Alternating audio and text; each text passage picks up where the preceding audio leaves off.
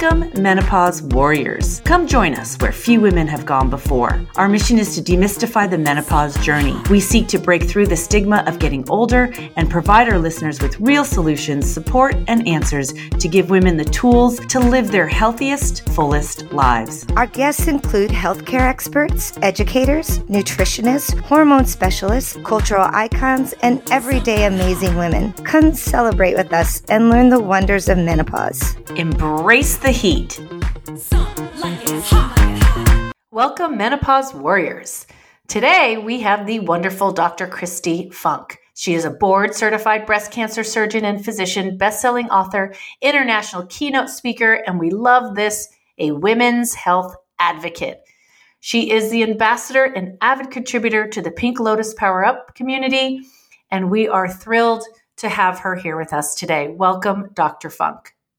I would love to start, if we could, if you could just give us just a brief history of your journey from after med school and you went to Cedars and maybe possibly just touch on a little bit of your frustration with women's health and why you were inspired to start your practice, then what led you to the Pink Lotus Foundation, and then we'll we'll get into the real nitty gritty here on menopause after that. But your story is so inspiring, not only for women's health, which you really are a pioneer in it, and a for sure a, a warrior. Would love you just to, to just chat and let us know about that. Right. Well, after medical school, I did my surgical residency in Seattle at Virginia Mason. And in your fourth and early fifth years, you have to figure out what you're doing next. You're either off to private practice or academia, or in my case, so this was it was 19. um, slash 2000, and laparoscopy was just coming into the world, like taking out your gallbladder through these tiny incisions and one would hold a camera, right? And you're looking at a monitor operating. So prior to that, and for my first three years of residency, everything was like,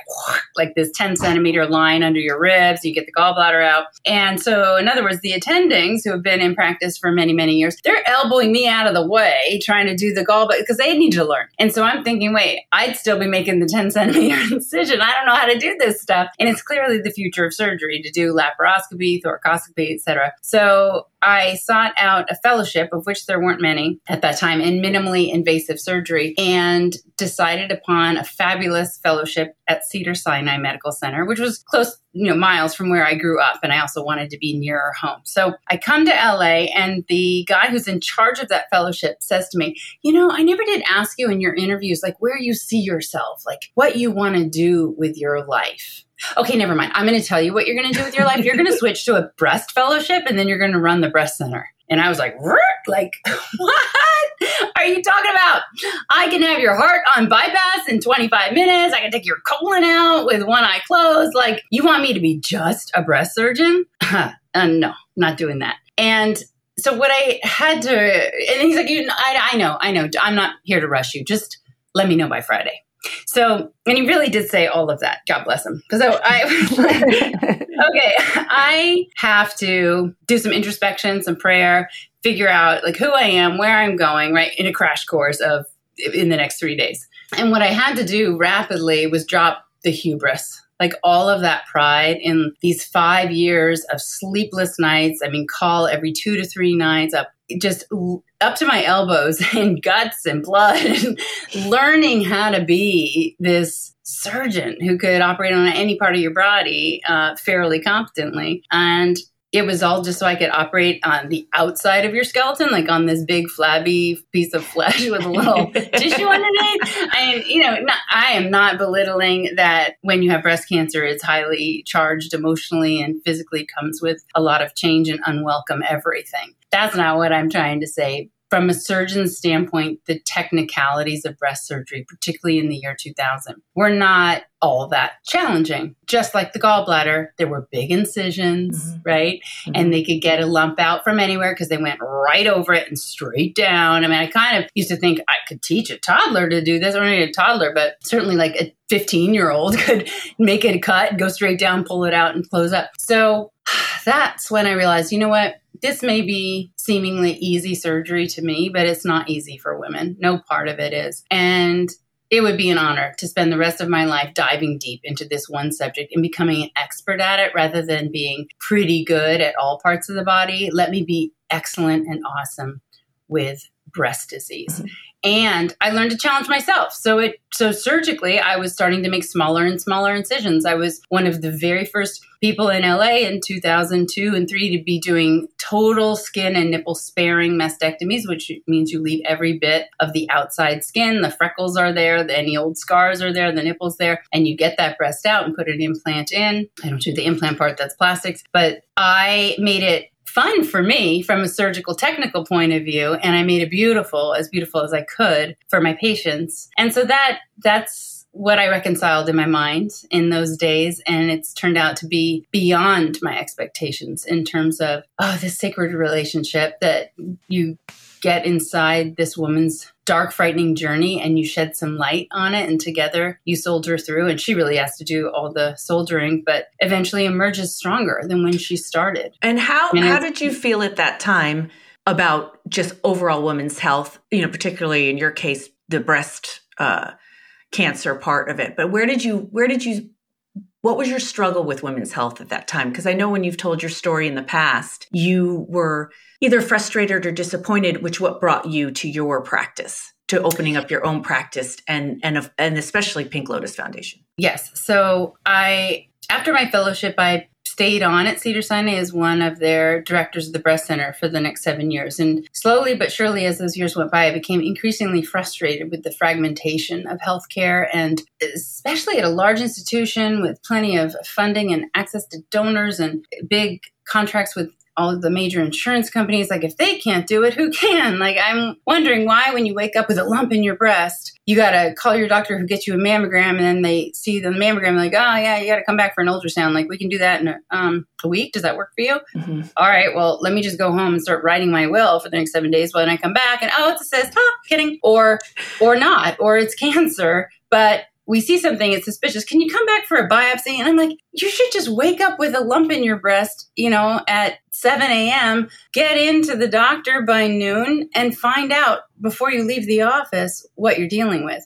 Granted, an actual cancer diagnosis requires a biopsy, which is going to be at least 24 hours to get the true diagnosis. But I mean, I know when I see on ultrasound when I'm looking at cancer, and I 100 million percent know when I'm looking at a benign cyst. So at least you get most of your yeah. questions answered. Oh, I would have Within to say, hours. yeah, it's that I've gone down that road four or five times in my life, from the mammogram to the biopsy, and then having to wait three, you know, three weeks basically from the first onset of that call, where they say, "Oh, you know, we see something on your on your mammogram." It's awful, awful.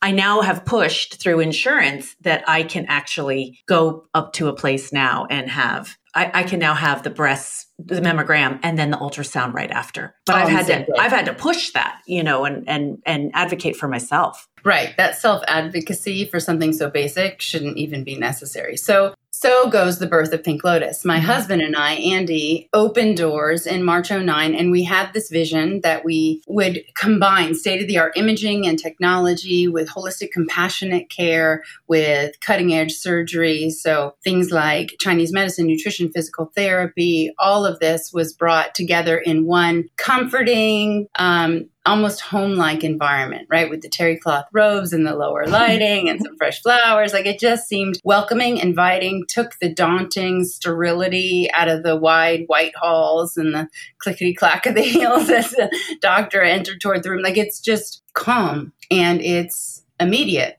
there's no red tape. There's no asking if I can please, pretty please do this on Friday. No, it's my OR. We're doing it Friday. We're doing it now. Like, you know, it was just really this vision of providing the immediacy that takes away the fear. And even if you get that dreaded diagnosis, hey, at least we know what we're up against. Let's begin. Yeah rather than wondering and waiting for another week or two. Or you should, oh, the sad stories I've got from low income, uninsured, and underinsured women, they're not waiting three weeks, they're waiting three years. Mm. Until it breaks through their skin and they just can't take it anymore because mm. it hurts so bad. And it's an oozing, smelly mess. And I see still at least two a month that are like that. So we birthed Pink Lotus out of a labor of love and out of what I felt was necessity. Like, I have this in my power to deliver, so let's deliver it. And we we shouldn't get too much into the entrepreneurial aspects because I know we want to talk about liking it hot, but um,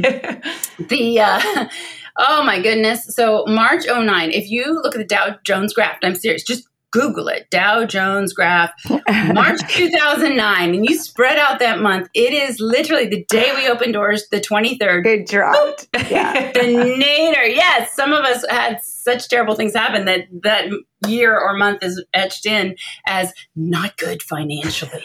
um, so wow, we opened doors, I'm not lying, at the very bottom of the financial barrel of worldwide financial devastation.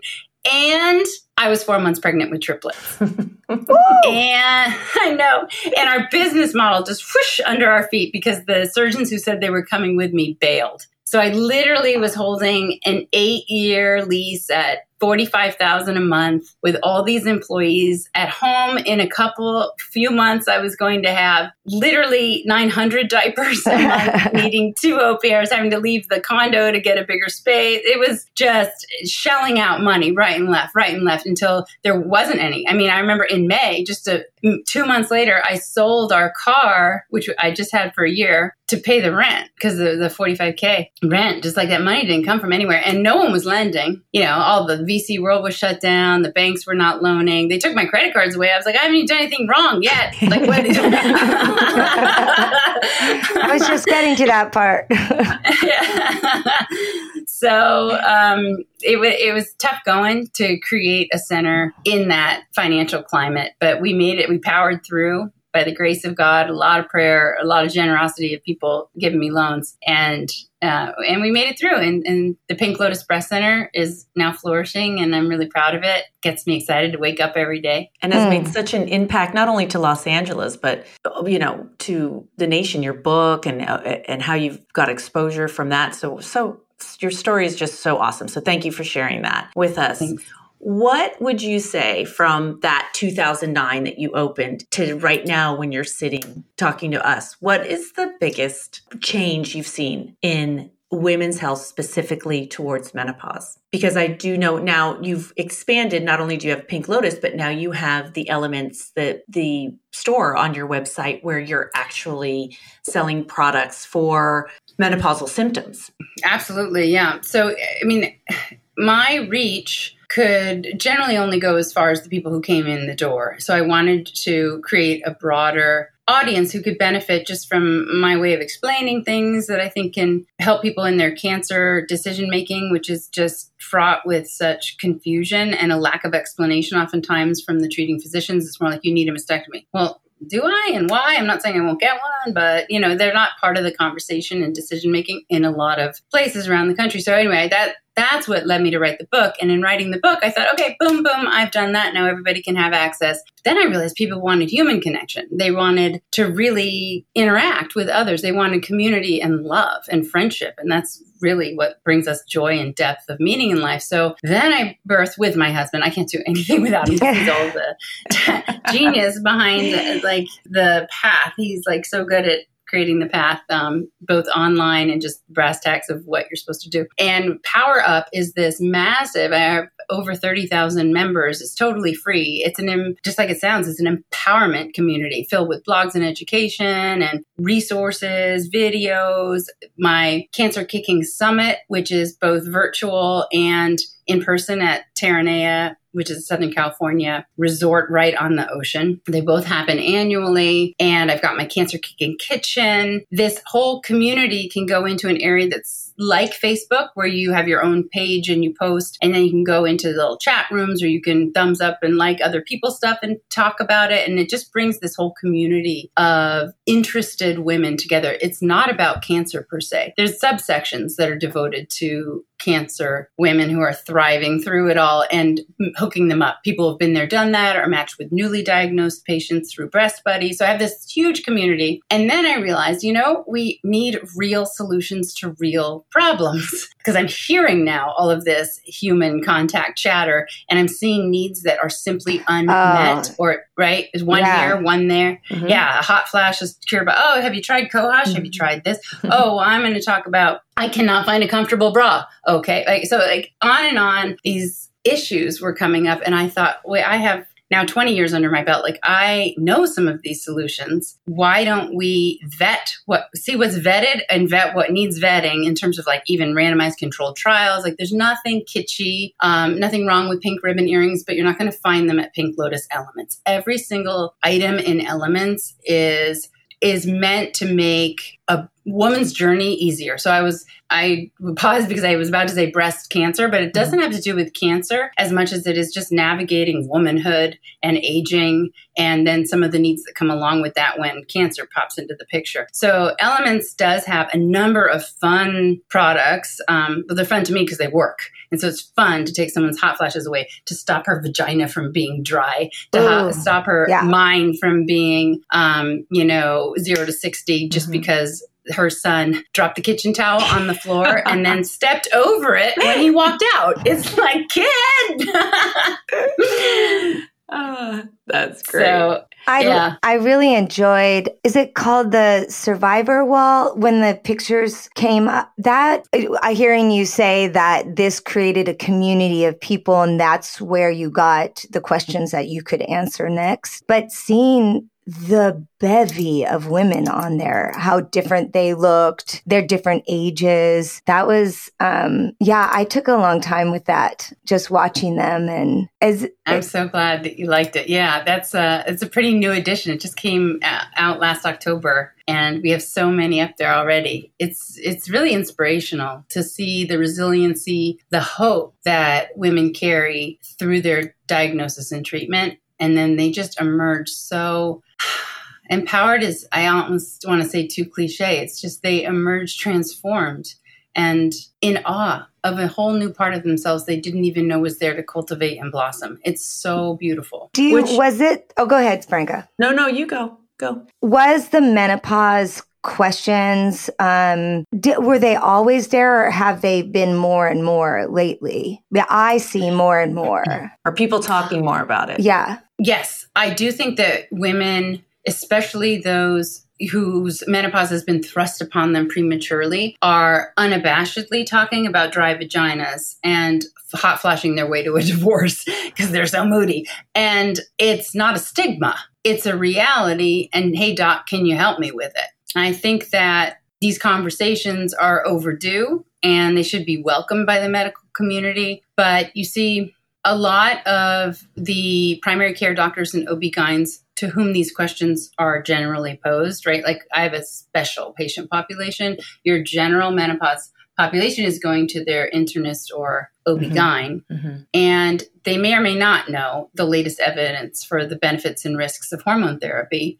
There's a lot of confusion and a ton of controversy surrounding menopause treatment options. And one of the reasons it all started is that in July 2002, the Women's Health Initiative study came out. This study was tremendously powerful in altering the menopause treatment landscape in America to I've got you covered and can fix everything going wrong with you because of menopause to uh, good luck with that. You see, because what happened in this WHI Women's Health Initiative study is they randomized 16,000 postmenopausal women to either get Prempro, which is estrogen plus progesterone, or a placebo. And they actually halted the study early for ethical concerns because after 5.2 years, there was such an obvious gap between the placebo and the real deal. The real deal that Prempro group was seeing 26% more breast cancers, mm. along with more heart attacks, strokes, blood clots, and dementia. Now, on the flip,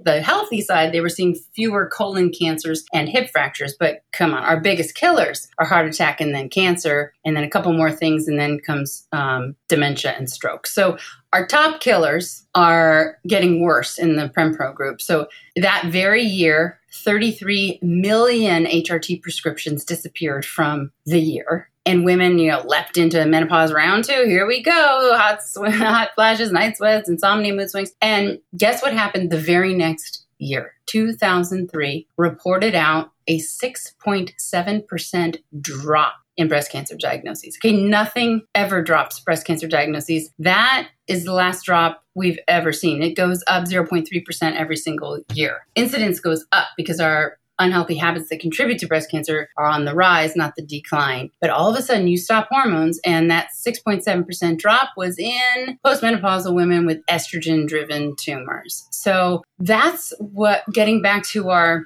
by the way, also in 2003, as long as we're talking about this, researchers in the UK then published what's um, aptly called the 1 million women study because 1.1 million women were um, followed for a number of years and they found that the, the same thing, like Prempro versus um, placebo, they found 66% more breast cancer in the hormone replacement group. So by 2003, all the not all the guns, but most of the guns in our country were like, "Now nah, I don't got, I don't have my only weapon. My only weapon was the pharmacist giving you that prescription pill or patch or even sprays they come in. So I'm at a loss because I don't know anything else. And research actually shows that the discussion of menopause is initiated by the patient 91% of the time. Yeah. And I'm guessing, yeah, it's because the gyne and the general practitioner it doesn't necessarily have a weapon at their disposal or an antidote or anything to offer you that is going to be considered completely medically safe by randomized controlled trial gold standard type data that we doctors like to hang our hats on and as of 2013, I saw uh, there was a Johns Hopkins magazine article that said that fewer than one in five U.S. OB-GYN residents, so those in training to become your OB-GYN, uh, fewer than 20% of them receive any formal training in menopause medicine. So I think that doctors, which is let, us just let, large, let's just know. pause there for a minute, right? Okay, yeah. let's just because we have in, in our journey here with this podcast, we have heard that statistic. That is mind-boggling to me. I mean that that is what you know has the fire under under my seat to just continue doing what we're doing and getting more information out there to to women because even in your field you know menopause can hit a woman anywhere between the ages of 35 to 65 right i mean we're talking about a very large you know group of the population that is affected. You know, some people go through menopause and it's not bad, but the majority of the people that I know, it's been life changing for them. So that what uh, you as a doctor in your field, uh, and you must have friends that are gynecologists and OBGYNs and what, what, what is that? What does that tell you? And has that changed since 2013? I have to be honest, I'm not I don't know what they're teaching OB-GYN mm-hmm. residents now in terms of menopause medicine. I doubt much has changed because I can tell you that I am very heavily involved in the crusade to educate people about how diet and nutrition play the most critical role you could possibly embrace in terms of taking care of your own health now mm-hmm. and in the future. And to this day, there isn't one millisecond of diet and nutrition given to any medical student or resident or fellow in any discipline of medicine. Right. So, if something that transcends all illnesses almost, almost for the definite most part isn't being taught I don't think the little micro path of menopause right, right. is being taught. Which, by the way, they overlap. I can tell you, you know, five foods now that are going to help you with your hot flashes. Right. Um, and what what foods are those, Doctor? critical. The number one food may surprise people because they think maybe that I would not like soy, oh. but it is absolutely um, so beneficial. If you look at Japanese and other Asian cultures, they sail through menopause. And why is that? It has to do with their dietary habits. They are, it's the more traditional you are, the more you're not seeing it. They don't even have a word in their language for menopause or wow. for hot flashes. It doesn't exist in their dialogue because it doesn't exist, except for those who have gone jumping into the deep end of westernization. So they're eating all of our fatty meats and butter. And so they're now fat and they're not exercising and they're swaying from their kind of vegetables and the soy and the green tea and the traditional Japanese eating of tofu and edamame and natto and literally picking up a cheeseburger. So to the extent that you're looking at the Chinese and Japanese who are more traditional in their dietary habits, they don't they don't go through quote unquote menopause. The periods stop and life keeps on trucking. There's no memory, uh, mental acuity lapses. Wow. I just lapsed in trying to say it. I'm moving to Japan. I gotta move to right? Japan. Yeah. You don't have to move to Japan. You just need to eat Japanese here in LA. That's true. Um, Before we get, can we come? I want to circle back to the the whole food thing and and your belief in that because I too, I I have followed what you have said. I've followed what many doctors like how how not to die. Um, Michael Greger. Yes, yeah. I, I, I want to come back to that because that's a really good topic and it really does play into menopause too. But I want to go. I want to touch more on the hormone replacement therapy versus breast cancer. What is okay. your stance on that? You know, and I know for myself, who when you know started probably I started my menopause about four or five years ago. You know, I didn't touch, and prior to that, would not touch the hormone replacement therapy because I have a very high cancer rate in my family. My from on my mom and my dad's side, both my parents have died of cancer. My aunts died of cancer. My uncle died of cancer. So I was, I just stayed clear away from it, which in turn I suffered. I did. I had couldn't sleep. I you know, had the the crazy thoughts, I had the brain I had everything. I had all 39, 42 symptoms of menopause. And I did it through eating and supplements and I tried it that way. I'm, you know, kind of rolling the dice here, Russian roulette here, as far as, you know, am I going to have dementia? Am I going to have, you know, osteoporosis? I've already found out I have osteopenia, which is the onset of that. So I, what, what is your, what, if you had a patient come in and like, let's say I came into you today and I said, what should I do? What is your recommendation? Would you recommend hormone replacement therapy today? As an and as a last resort. So we have a lot to explore. Um, all hormone replacement therapy needs to have an individualized conversation centered around, as you were kind of giving me, if you were my patient, you kind of laid out on the table look, both parents died of cancer, but I have osteoporosis and I've tried dietary intervention, I've tried acupuncture, I've mm-hmm. tried, right? Like, let's go through, first of all, your baseline risks. And you have to realize, too, I come at the idea of hormone replacement therapy from the perspective of a breast cancer surgeon. So, like the big WHI, Women's Health Initiative study that came out in 2002. They followed those women. The study ended, but they continued on and reported out in 2010 that even at later years post their stopping their Prempro, the breast cancer rate was one out of every 143 women on the Prempro, which doesn't sound like a lot. So if you're totally miserable in menopause, you're like, okay, if you put a thousand of me on HRT, seven are, are going to get a cancer they would not have gotten. But if you extrapolate that percentage, which is 0.007%, to the 6 million or so women on HRT, it's hard to get a handle on it because a lot of them come from compounding pharmacies and the bioidentical or BHRT, and we don't always um, have them counted. It's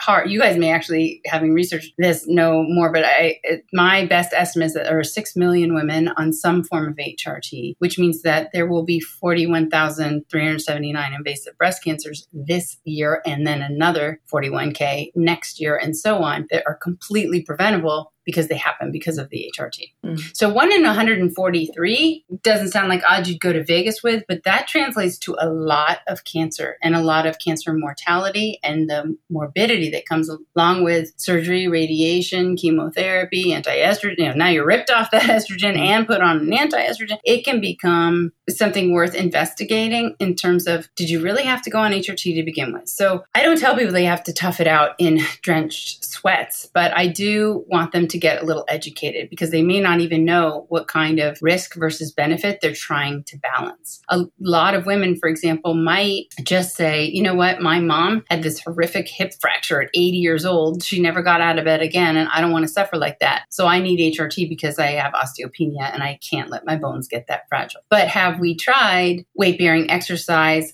Soy as a food actually is one of the only foods I know of that increases bone density. Um, bisphosphonates, calcium, vitamin D, all of these things to me need to be tried before you resort to HRT. Um, and on the other hand, if you're super low risk for anything happening, um, you know, there no family history of any kind of illness, uh, be it heart disease, dementia, or cancers and fractures, and you're high risk on the menopause misery meter, then you know we also have some good options. So some people are just miserable because of hot flashes. And you mentioned, you know, Pink Lotus Elements. Oh yeah, we want to talk about that. So yes.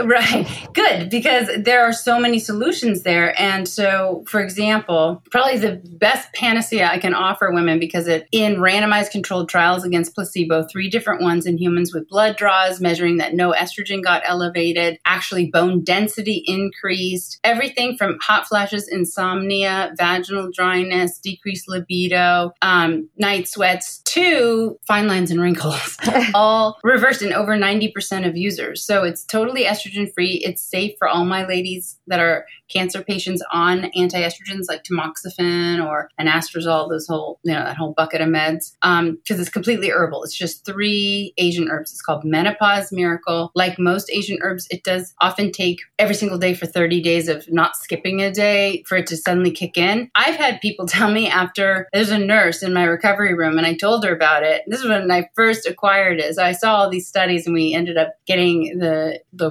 worldwide rights to distribution of it. And um, I said, You've got to get this product because she was waking up, she said 10 times a night, and three times a night she would go downstairs and stick her head in the freezer. So I said, no, you've got to try this. I, am it, it's going to work, but you've got to be like diligent with it every day. Um, and she, the next week I saw her, she said after five days, she did not have to go to the freezer ever.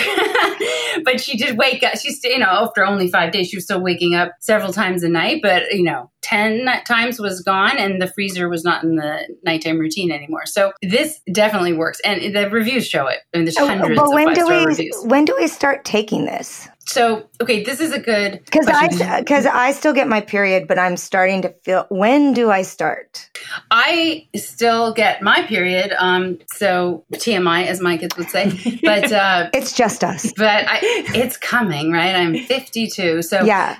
The um, the end is nigh, and I started it. You so did start it. Who? Yeah. Okay. Who knows how temperamental? Okay. Uh, okay. I so what I was drawn to was joint peace. I'm I'm am a personal mm. trainer. I advocate for women to stay strong and keep all everything they've built since Jane Fonda and with their mom. I love it. Yeah. So can so I'm really excited to receive this um, because this is somewhere where I struggle and I just fight through the pain. So can you talk about the joint peace? I really I would like to know. Yeah, joint peace is it's um, in production right now. Everything. Um, oh, so I'm waiting for it. I'm, yeah, oh, it's okay. on pre-sale. Uh, that's right I noticed that. Um, okay. Yeah, I mean, in the interest of keeping the podcast a little evergreen, I'm sure it's online now. So check it out. Pink Lotus Elements. Um, so Joint Peace is a really clever formulation of a vegan glucosamine. Since I'm all about being plant based, all of our products are true to that as well. Um, so it's a vegan glucosamine with a proprietary joint um, lubrication and stabilization and flexibility enhancer. Like it's really this amazing ingredient that has been studied in randomized controlled trials as well as a, as a single ingredient. Um, and I'm I'm really excited about it. So I think you're going to find. Okay, well, I will let you. I will let you know. Um, I can't wait to hear. Yeah. Okay, speaking a little bit more about your plant-based, you know, theory, beliefs. What you know, if you, I think I already know the answer to this, but if you were to give anybody advice on how not to get breast cancer, or how to avoid it, or how to prevent it, what would be the number one, two, three things that you would tell people? Eat a whole food plant-based diet, minimize or eliminate alcohol, get to and stay at your ideal body weight forever, and exercise regularly. And by regularly, I mean if you can carry on a conversation because you're like speed walking and chit chatting, you need five hours a week. And if you're super sweaty, can hardly get any words out, then you only need two and a half hours a week. More is better when it comes to exercise. But some listeners may be like, oh, I get winded getting off my couch to the fridge and back. So if that's your level of cardiac conditioning, so be it. Just go for a walk. And when you're tired, go home. And tomorrow, try to push it a half block farther. Like any amount helps. There's one terrific study looking at 17,000 postmenopausal women who literally just walking briskly yeah. for 11 minutes a day Yeah. 11 minutes a day, drop breast cancer by 18%. Hmm. Wow. You you put some pep in your step like I'm talking about and you work out 3 to 4 hours a week at moderate levels of exercise, you drop breast cancer by 30 to 40%. And 5 plus hours is 57%. So the more the better, but you don't necessarily have to be in the gym 10 hours a day, but at least giving yourself if you're physically capable of a half hour day, that's awesome. Um, Now, going- exercise really matters. Going so, back to the plant based diet, is that strictly plant based or can you be primarily, you know, I like to call myself primarily plant based? I mean, it is very hard to really eat a, especially when you're raising small kids, that's for sure. Like my kids are grown now and they're out of the house, so I have a little bit more luxury and I tend to eat more plant based because I'm, I'm just making food for myself. But, you know, I Right. hear, I get so much pushback from my friends because I also know that for menopause that it really does help with menopause to eat a plant-based diet. But my friends that are really struggling in menopause, they get almost defensive with me when I bring that up because they think that all the stuff that's put into, you know, the, the beyond burgers and the fake meat and the fake chicken or whatever that you're that that that's worse for you than eating a regular piece of chicken or or or a grass-fed burger. What are your thoughts on that? It's definitely better for, for you than the real deal. It is not better for you than making a homemade lentil black bean burger and having that burger, right? So it's always a compared to what. So with the comparison of Beyond Meat or Impossible burgers versus an organic grass fed beef burger versus your conventionally raised cow that you're finding in a McDonald's burger, McDonald's is worst. Then comes your cow that was like super happy with 5,000 acres to itself. It's still animal protein and animal fat. And then comes the impossibles and that whole line, which is meant to mimic the fatty, kind of salty, gooey, delicious taste of Mhm. the real deal. So it's not health food, but at least it is technically plant based. It has a ton of saturated fat. And that's what I don't like about all those transition foods. We call them transition foods because they're fine as a bridge. If that's the only way to get you to stop eating the beef burgers, to eat one of these burgers, fine. But let's get you onto, like I was saying, like a homemade, yummy lentil bean kind of creation.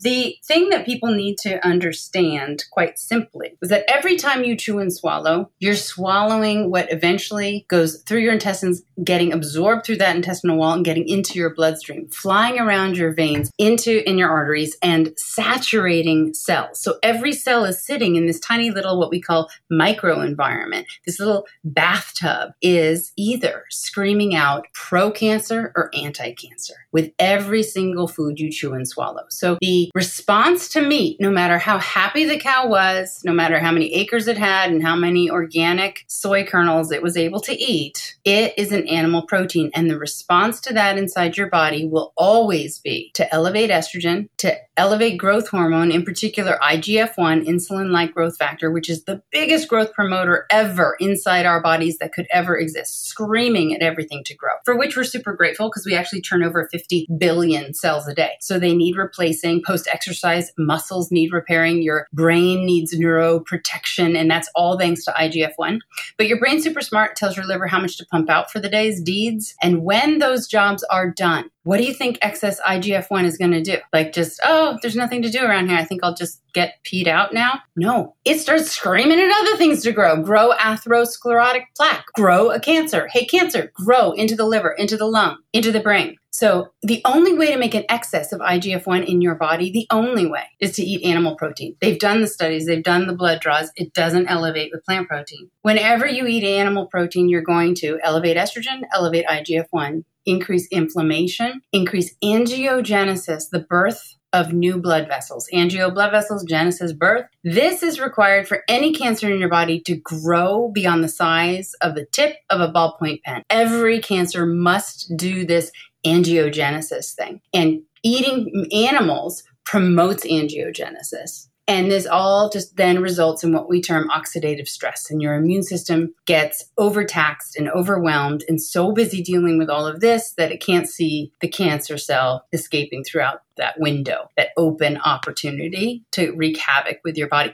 On the flip side, every time you eat plants, it's a choice not to eat the animals, yeah, but guess what the plants are doing? You're chewing and swallowing what's called phytochemicals, plant based chemicals or nutrients that are super real with chemical structures that have an end game that is the opposite of the protein reaction. Lowers estrogen, lowers IGF 1, stops angiogenesis, literally helps seek out and destroy cancer cells, causing apoptosis, which is cancer cell suicide, decreasing oxidative stress, and boosting the function of your immune system. So, that in a nutshell is this balance that your food choices are putting your cells into a balance either toward cancer or away with every fork to mouth move you make. Now, what what about if people say, you know, they're in menopause, they don't have a big, you know, we, they don't have a big risk of cancer history, family genetics, and they're eating the burger because it is good, for, it is raising estrogen and it's adding estrogen to their body. And I understand with you, it's the bad estrogen. But what what do you say to what you know? Because then you're saying, oh, we'll eat soy because it's so high in estrogen during menopause. So until fairly recently, we didn't understand that there are two estrogen receptors in our bodies. There's alpha and beta. Alpha sits on cancer cells, and with two with 1600% more affinity, the isoflavones like genistein in soy, the things that look like estrogen, are hitting beta receptors.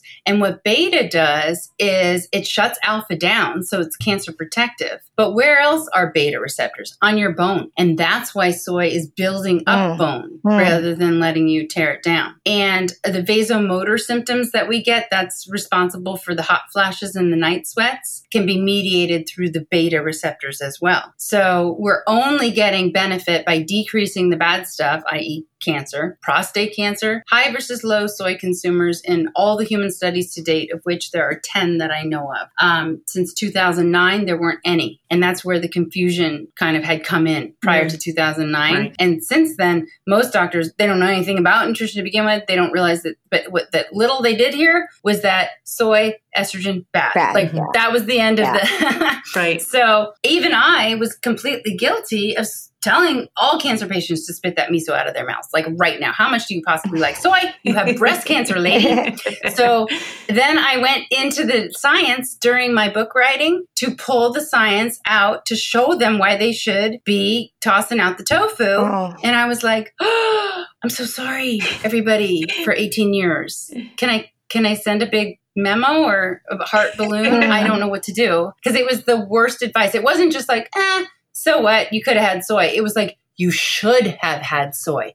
It decreases occurrence by 60%. If you've already had breast cancer, studies vary, it decreases recurrence between 32 and 60% and death. Over and over, every study that looks at mortality, soy consumers have 30 to 35% less death. Wow. What are so, the um, other foods? You said there are four, and you talked about soy. What are the other three? Cruciferous vegetables. So broccoli, cauliflower, Brussels sprouts, kale, arugula, spinach, and flax seeds. Oh, flax seeds yeah. have lignans in them. Lignans are very potent anti-estrogens in the way that soy is. So it's going to work on your beta receptors to decrease all of those um, hot flashes and nights sweats and the bone loss. And green tea, the EGCG oh, in green yeah. tea. Yeah.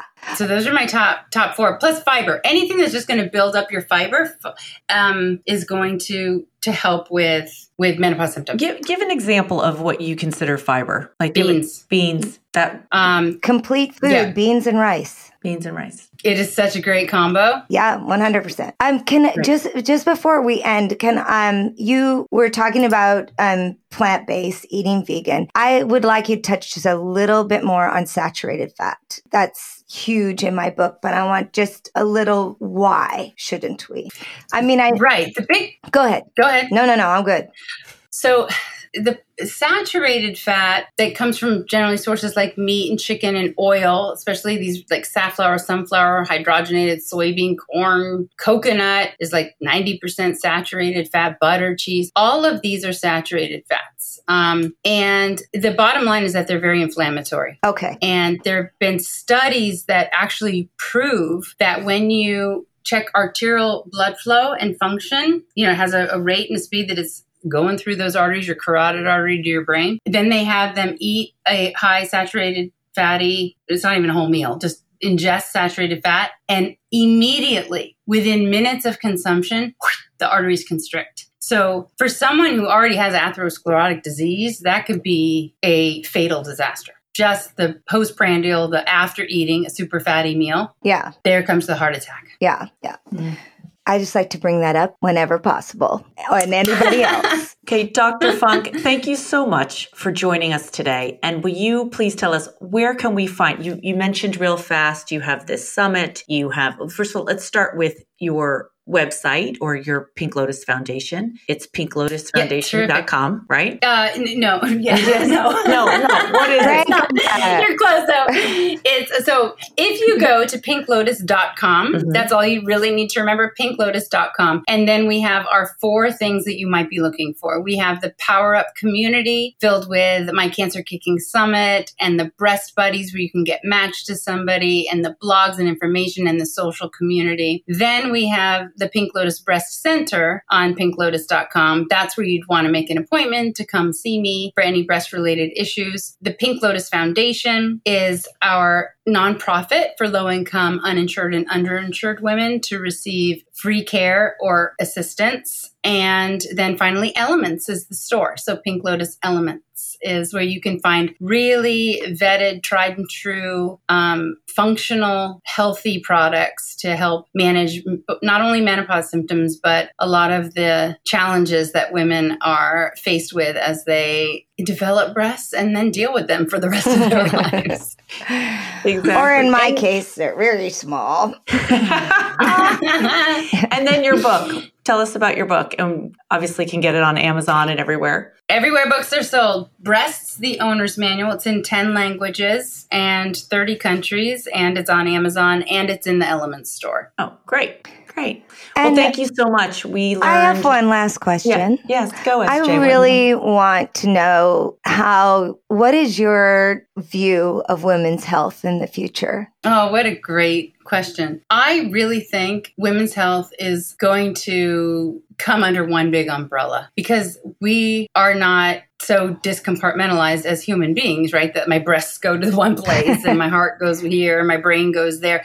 And I would love to see these standalone, multidisciplinary women's health centers, just the way we have comprehensive cancer centers, right? You walk through the same front doors, whether you have colon cancer, breast cancer, or brain tumor. So these centers are fully capable with the right imaging and doctors to handle any type of tumor. In the same way, I think the same doctor is not going to handle every part of your body. Uh, that's like the miraculous discipline of internal medicine. But even they subspecialize and or refer out to a specialist when things get go awry and get complicated, right? So that's what I see is that there's centers that it's the same vision I had for Pink Lotus, but it's for all of women's health. And it doesn't just come after a problem with a band aid. So ba- HRT is a band aid. And by the way, I, I, I misspeak right away. I'm going to correct myself because menopause isn't a problem. It's a totally natural part of life. We're all headed there. We hope we get there, right? Mhm. We want to grow old. Yep. And I think we need to navigate through menopause with grace and kind of understand the rationality. I mean, I'm I have a strong Christian faith, and part of me just thinks like, is God's design flawed? I mean, why did the ovaries peter out then if we weren't supposed to come into this new phase? Or just I don't know, maybe we weren't supposed to live this long, right? Which is which is one of the beauties of modern medicine is that prolongs lives that really would have died without intervention of Lipitor. Right. What's the number Right. one drug on Yeah, the yeah, planet? yeah. Right. Yeah. Right. So, um, anyway, I do think that that kind of holistic approach is missing. Bringing in herbs and acupuncture to help with menopause and other female related illnesses. My guru acupuncturist is so masterful at controlling thyroid disorder, all types of endocrine disorders, and everything from cramps to infertility when it comes to the female gyne stuff. And I think it's lacking. It's you've got to seek it out, like you were saying, Franco, about being your own advocate.